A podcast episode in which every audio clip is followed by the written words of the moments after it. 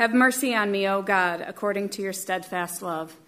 According to your abundant mercy, blot out my transgressions. Wash me thoroughly from my iniquity, and cleanse me from my sin. For I know my transgressions, and my sin is ever before me. Against you, you only have I sinned, and done what is evil in your sight, so that you may be justified in your words and blameless in your judgment. Behold, I was brought forth in iniquity, and in sin did my mother conceive me. Behold, you delight in truth in the inward being, and you teach me wisdom in the secret heart. Purge me with hyssop, and I shall be clean. Wash me, and I shall be whiter than snow. Let me hear joy and gladness. Let the bones that you have broken rejoice. Hide your face from my sins, and blot out all my iniquities. Create in me a clean heart, O God, and renew a right spirit within me. Cast me not away from your presence, and take not your Holy Spirit from me. Restore to me the joy of your salvation, and uphold me with a willing spirit. Then I will teach transgressors your ways, and sinners will return to you. Deliver me from blood guiltedness. O God, O God of my salvation, and my tongue will sing aloud of your righteousness. O Lord, open my lips, and my mouth will declare your praise. For you will not delight in sacrifice, or I will, would give it. You will not be pleased with a burnt offering. The sacrifices of God are a broken spirit, a broken and contrite heart, O God, you will not despise. Do good to Zion in your good pleasure Build up the walls of Jerusalem. Then will you delight in right sacrifices, in burnt offerings and whole burnt offerings. Then bulls will be offered on your altar.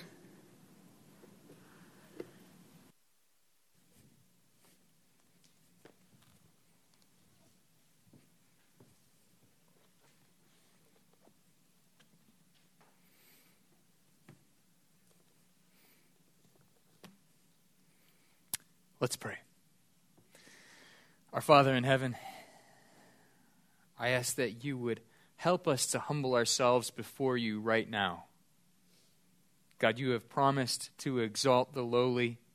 Help us with this psalmist to be honest about our sin so that we can experience the joy of salvation. I pray your Holy Spirit would work through your word right now in this place. In Jesus' name, amen.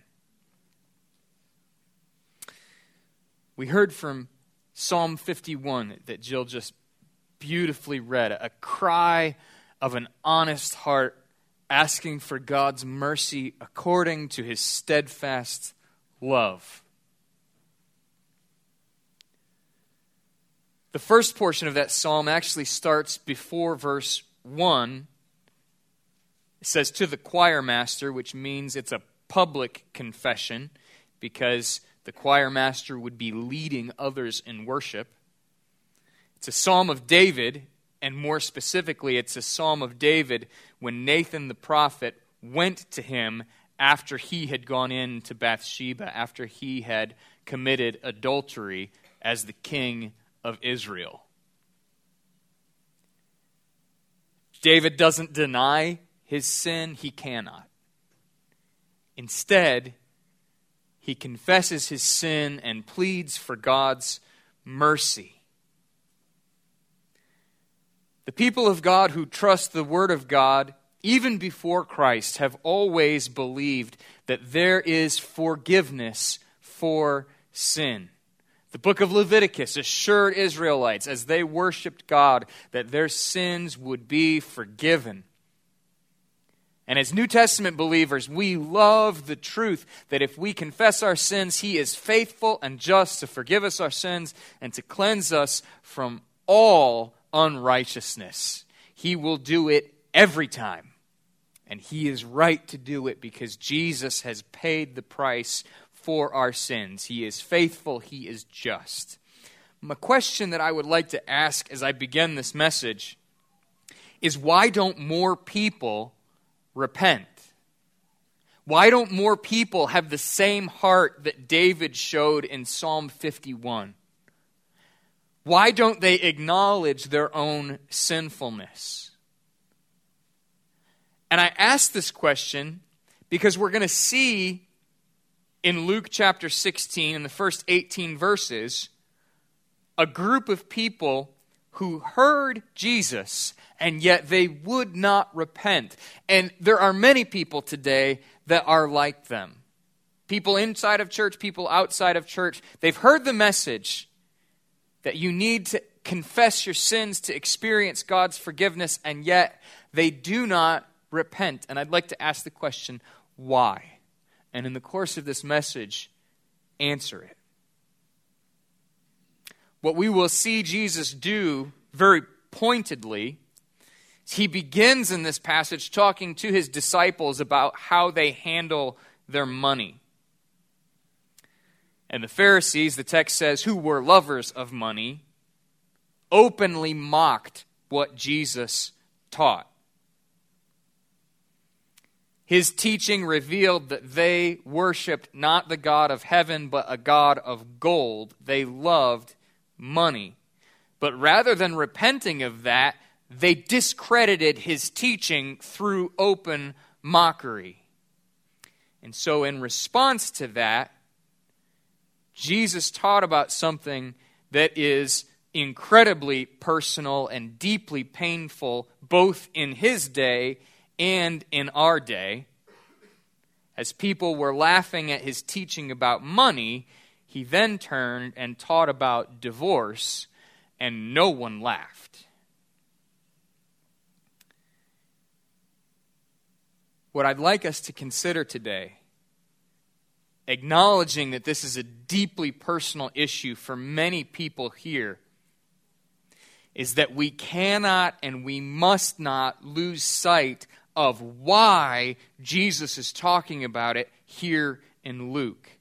So I want to begin, and I, I, have not answered the questions that I've just raised. I want to begin and look at the context so we can understand why Jesus talks about this in the first place. We're going to read the first 13 verses, and I've entitled this section Greed and Grace. Greed and Grace. Read along with me the first 13 verses of Luke chapter 16. Jesus also said to his disciples, there was a rich man who had a manager, and charges were brought to him that this man was wasting his possessions. And he called him and said to him, What is this that I hear about you? Turn in the account of your management, for you can no longer be manager.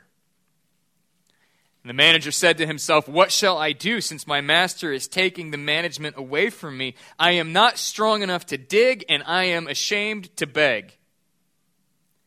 I have decided what to do so that when I am removed from management, people may receive me into their houses. So, summoning his master's debtors, one by one, he said to the first, How much do you owe my master? And he said, A hundred measures of oil.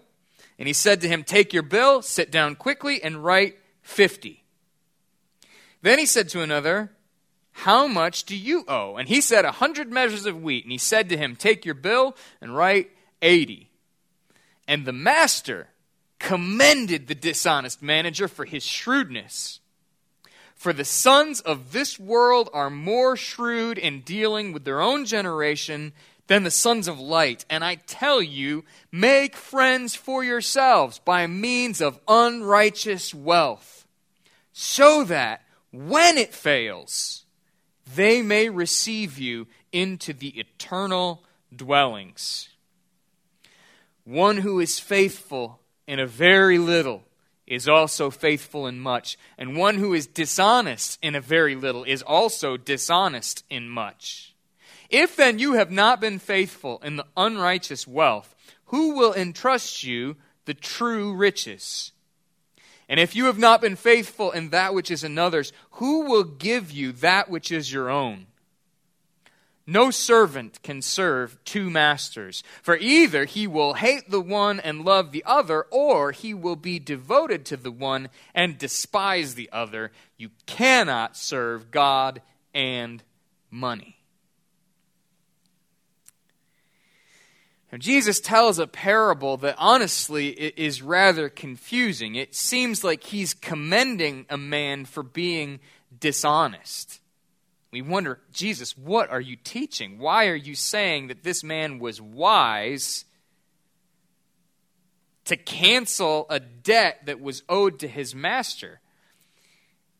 And I want to set a couple things straight right from the beginning. Uh, number one, Jesus is not saying that this man is right to do what he did. In fact, he very clearly calls him unrighteous. Verse 8 says he was a dishonest manager. The, the word behind dishonest in Greek is the word unrighteous. So he's not saying that this man did what was right, but he is saying that he did what was wise in his life. Now, think for just a moment. This manager is the exact polar opposite of the rich fool that we learned about in chapter 12. You remember the story of the rich young fool? He's a man, he's blessed materially. All of his business has exceeded his expectations. And so he says, I will tear down my barns and build larger barns, and then I will rest. I will eat, drink, and be merry, and enjoy the fruit of his labor. And as Jesus tells the story, the young man dies loses everything. He does not take any of that wealth with him in death. And God says to him, You fool, tonight your soul is required of you. And what will happen to all of the things that you collected for yourself?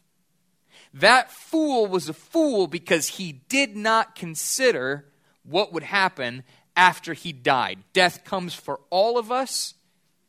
And Jesus says, if you are wise, you will think about what happens on the other side of the grave. This manager is the exact opposite of that rich fool. He understands that his time is up, and so he uses what he has to guarantee that he can continue to live a comfortable life when he no longer is able to manage his master's wealth. There are so many parallels for what Jesus is teaching his disciples. Uh, just one is the fact that none of the things that you and I think we have belong to us. Literally, everything we own belongs to God. And God has entrusted it to us to manage it for Him. There's coming a time when He will call us home and we no longer manage those things. So Jesus is calling us to say, how are you managing what's not yours, knowing that there will be a time when you are called to give an account for it? And he helps us apply these truths. Notice what he says in verse 9.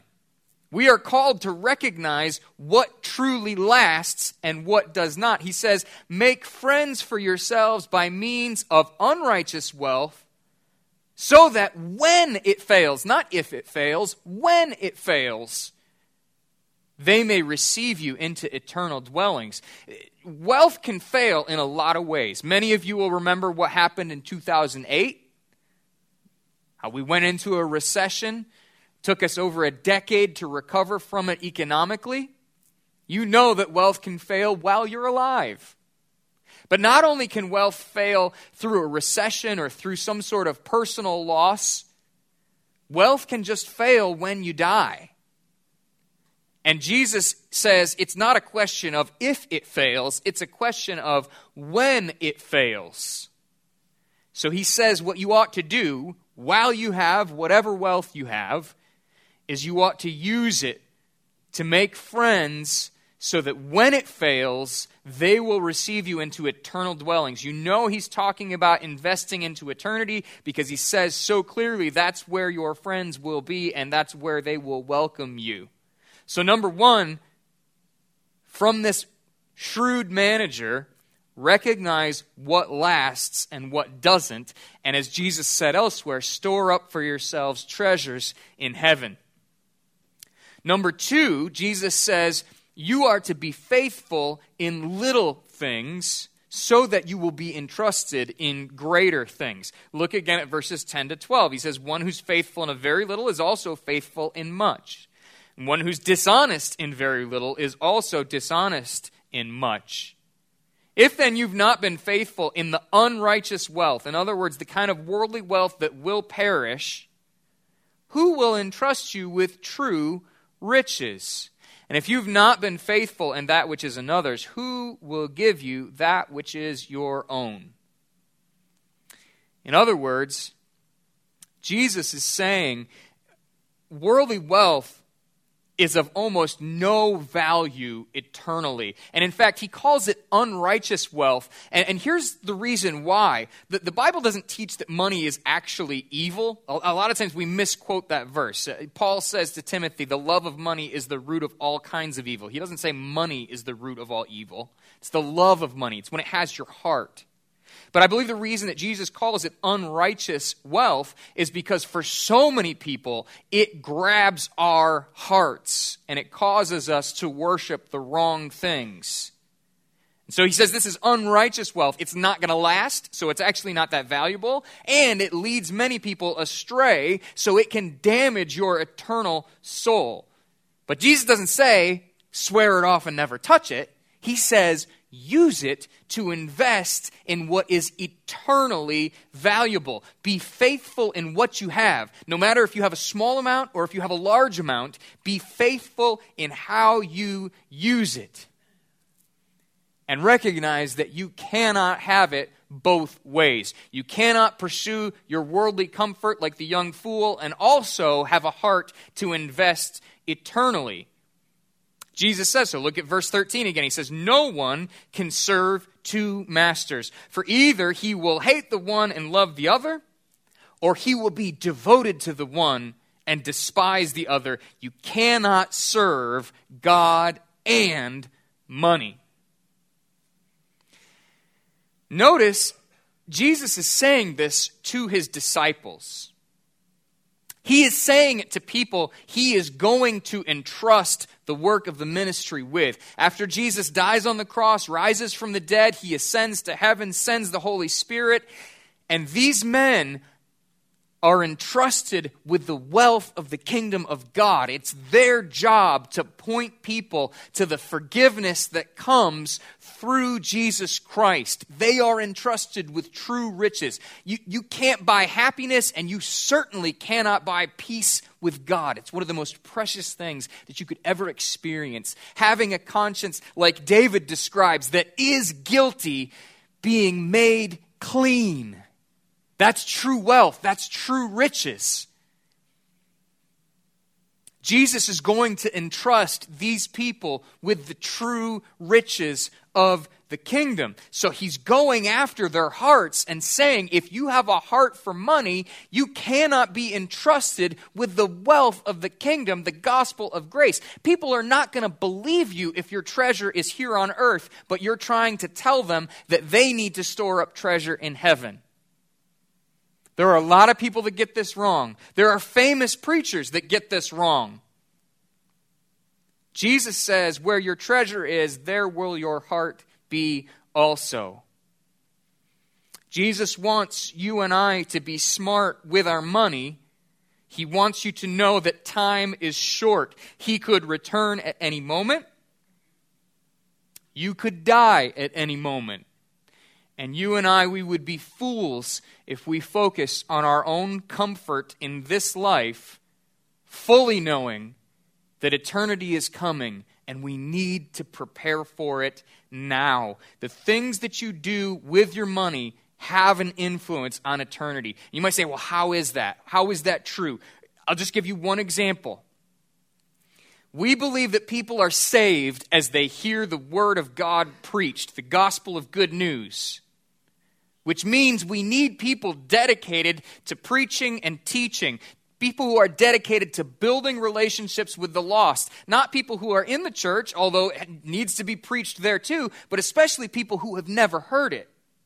And if people are going to dedicate their lives to that, they need to be supported financially. So when you give, whether it's to your church or whether it's to foreign missions, when you give, your money is supporting the spread of the gospel. And when people believe the gospel and are saved, in part, it's because you and I were generous with our unrighteous wealth, and as a result, we changed eternity. Someone who was dead and separated from God and headed to hell experienced forgiveness and grace and peace with God, and they will worship at the throne for all of eternity together with us. The things that we do with our money will change eternity. And Jesus is saying, first to his disciples, but also to us, we have the same job. We've inherited it directly from them to go and spread the good news of Jesus into all the world. And the things that we do with our money have an eternal, everlasting impact. Jesus is calling for you to be smart with your money. Not in a short term, I need to save for retirement way, but in a long term, how will my money influence not just a few years at the end of my life, but how will my money influence all of eternity? Jesus teaches you and me to store up treasure in heaven. I believe, if anything, many Christians care far too much about being financially smart and selfish with their own money, and they don't care nearly enough about using money to change all of eternity. Think about how Jesus talks about this. He, he says that, that you can be distracted by your money so that it becomes an idol and you worship it and serve it rather than God. And this isn't just a truth for people who aren't giving. This is also a truth for, for those of us who give on a regular basis. You might be the kind of person that you believe you need to give 10% on the nose, and so you carefully calculate it and you give exactly. Maybe you even give a little bit extra, but you feel as though you followed a good rule, so you're doing things right. God's going to pat you on the back and say, Attaboy. But Jesus says, not follow this rule. He says, make friends in the next life with your wealth now. Let me ask you a very pointed question how many friends do you want? How many friends do you want in the next life? How much you give determines how much gospel impact you will have in the next life. I can't say it's a one to one correlation. I have no idea the dollar amount. I, I don't know. Jesus isn't specific because he calls you to a kind of generosity where you invest in eternity, not because you have to, but because you recognize that it's good for you and for other people. One of the amazing joys of heaven that will never end is as you and I thank the people who gave so that we could be saved. I think I was saved through the ministry of a child evangelist. I have no idea of the thousands of people who supported him so he could dedicate his life to trying to reach kids with the gospel. I owe him and I owe all those people, and I don't even know their names. But one day I will, and one day I'll have an opportunity to say thank you. Thank you for your faithfulness. One day, you and I may meet people that because we supported the work of missionaries all around the world, those people came to Christ. And for all of eternity, we will thank God that He used people like us to build and to grow the kingdom. How much joy do you want to have in that moment? Well, if you want to have a lot of joy then, you ought to give sacrificially and generously. It's not about the dollar amount, it's about your heart, it's about where your heart is. The reality is, a lot of people do not want to hear this kind of teaching. They will openly mock it. They will say, well, churches are just greedy, they're just asking for your money. Pastors want to be paid, and that's partly true. But the reality is, it's not about what we need. It's about what's good for our souls. It's about joy. It's about hope in eternal life and spreading the hope that we have through our giving.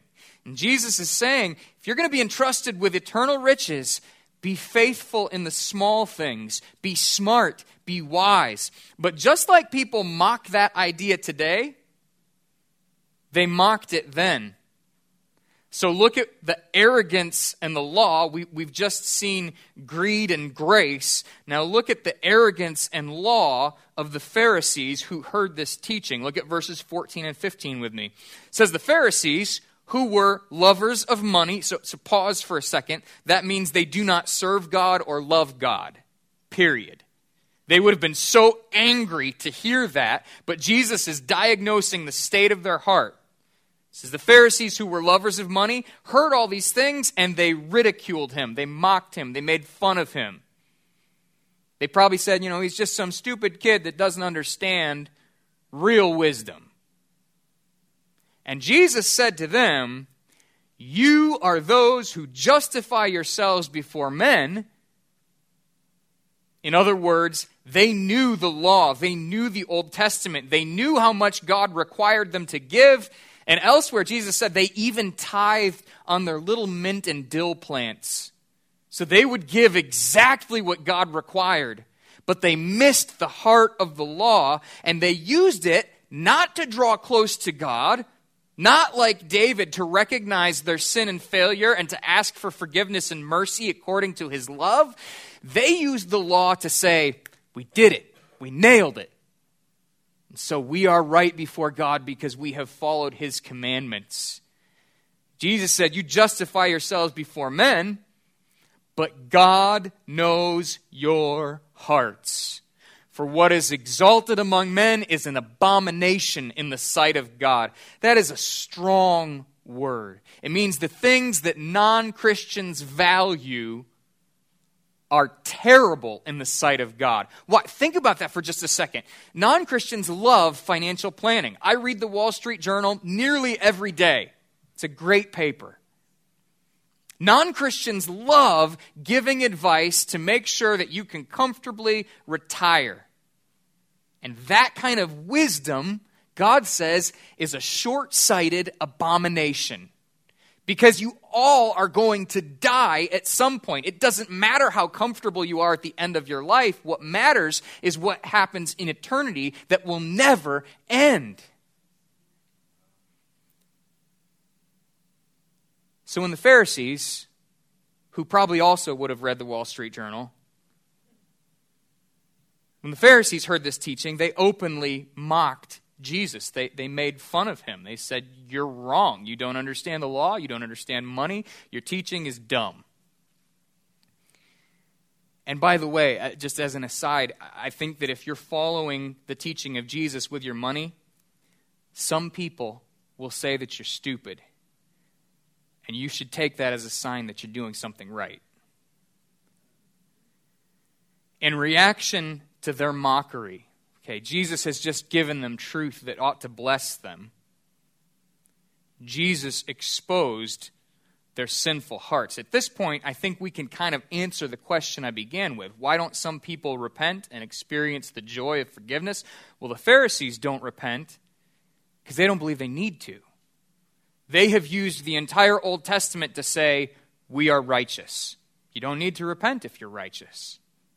So, what Jesus does next is he uses the law that they claim to love to expose their sinful hearts. And look at my final point for this morning guilt and grace. Verse 16, Jesus says, The law and the prophets were until John. Since then, the good news of the kingdom of God is preached, and everyone forces his way into it. But it is easier for heaven and earth to pass away than for one dot of the law to become void. Everyone who divorces his wife and marries another commits adultery, and he who marries a woman divorced from her husband commits adultery.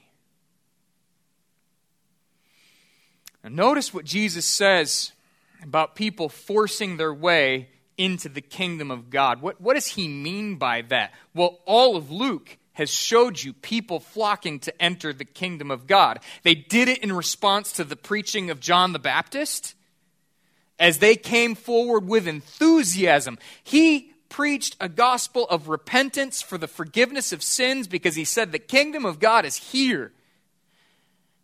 And people who knew that they were sinners, like David confessing his sin, they flocked to John and longed to be baptized, publicly repenting of their sins, experiencing forgiveness, experiencing grace.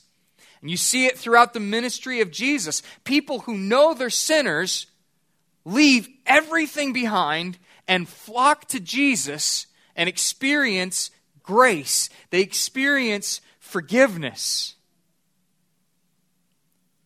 They force their way into the kingdom by recognizing that nothing nothing is as important as taking hold of eternal life.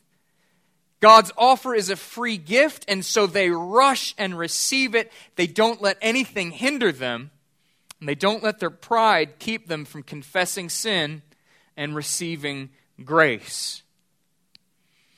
So, as they understand the message Jesus is preaching, as they understand his high call to follow him, they embrace the good news that their sins are forgiven and they follow him. They pick up a cross and they don't look back. Before I go any further,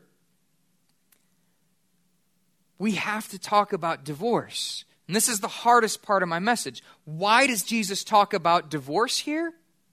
Because his desire is to expose the internal sin in the heart of a Pharisee who looks like he's righteous. And before I go any further, I want to acknowledge to everyone here the awful pain that comes from divorce, to recognize that there are innocent victims of divorce who did not want it and did not choose it. If I had to guess, and this is just a guess, I, I have no no way of knowing. I would say probably at least 40% of people here today have been divorced or are married to someone who went through a divorce, and it might be higher than that. I know how deeply personal this verse is. Let me add this is not the only place that Jesus talks about divorce. Many people believe he is not absolutely forbidding remarriage. Matthew appears to teach that when one spouse is unfaithful sexually, that the other spouse is free to seek divorce. Paul in 1 Corinthians describes a situation where an unbelieving spouse abandons a believer, and Paul says the believer is free so there's more to be said about this topic, but Jesus isn't raising the issue of divorce so that you and I have a clear sense of when it's right to divorce and when it's wrong to divorce. What's undeniable is that Jesus, speaking to these Pharisees, he is clearly saying that they are committing adultery when they divorced and remarried, and they did it as they claimed to follow the law perfectly. One of the schools of the Pharisees in particular allowed for what we would call an almost no fault divorce. If your wife burned your dinner, you could leave her destitute and just marry another woman. Just try again. It's possible that Jesus is especially addressing those people. Today, in our day, many times the desire for divorce comes not because a spouse was unfaithful sexually, but just because marriage is difficult and you just want to try with someone else for whatever reason. And Jesus calls that adultery. There are still people today who feel justified in divorce, and Jesus would say to you, You are committing adultery, you are wrong. Let me add this is not an easy teaching, but literally everything Jesus says, everything Jesus says is motivated by his love for you and for me, and this verse is too. Why is he saying something so agonizingly painful? Because he is trying to get mocking Pharisees to see their own sinfulness. He has just confronted their greed and they laughed at him. So then he confronts their adulterous hearts, and his confrontation is so deeply personal, they cannot ignore it. He is trying to save their souls, so he is exposing their sin. You cannot repent if you do not admit that you are a sinner. And let me say to you today, very bluntly, if you read a verse like that and your desire when you see it is to twist its meaning so that you are innocent of sin before God, you are missing the point of Jesus. You are among those who justify yourselves before men, but God knows your heart. But if you hear the teaching of Christ and your heart is broken, and you acknowledge your sin before God, just like David, who committed adultery, found grace and forgiveness, you also can find grace and forgiveness. Jesus is not in any way saying that divorced people are somehow worse sinners than anyone else. If you're here today and you've never been divorced, do not be proud. You have your own sins to repent of. Remember, Jesus also says if you look at a person with lust, and it could be a man or a woman doing this, you have committed adultery in your heart. You are also guilty.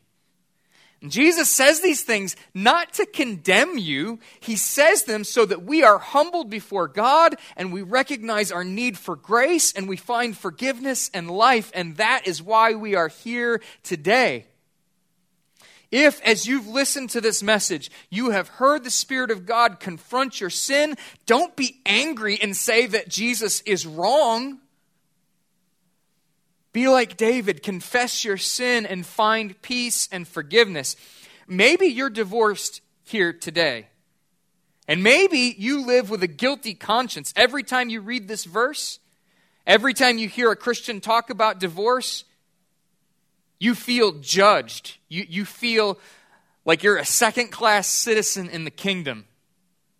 Satan would love it if he could bother you with this for the rest of your life. Do not let him. Remember that Jesus died for the forgiveness of your sins. Confess your sin now, acknowledge it. If there is sin on your part, and the Holy Spirit will convict you of it. Trust the Holy Spirit to do His work through His Word, confess it, and rest in the greatness of God's grace, and leave here with the joy of forgiveness. Maybe that's not you. Maybe you've never been divorced. But maybe you're not serving God. Maybe you're serving money. Maybe as you plan your life, the only thing you're thinking about is how you can live comfortably. You're not worshiping God, you're worshiping yourself. You need to confess that. You need to repent of your greed. You need to change. You need to ask God to give you a generous heart. And I would urge you that you need to commit to giving more generously the way Jesus teaches. All of us here need to continually repent of our sins. There's not two groups here. All of us need this kind of mercy, this kind of grace. We need to be prepared to meet our Lord and Savior, Jesus Christ, face to face. He is coming. Would you pray with me?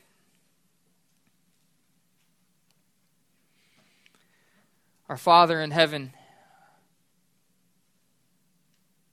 I ask that you would let us receive your love, that your Holy Spirit would take this word,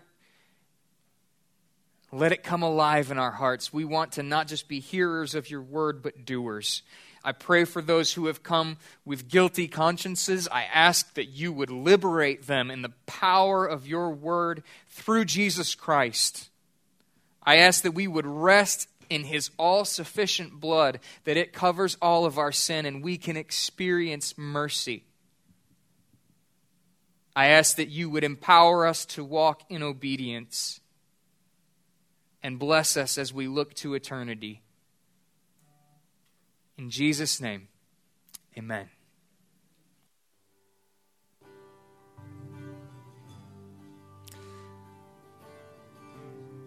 As we leave this afternoon, it is my prayer that that song is true of you, that you have overcome and you are no longer afraid.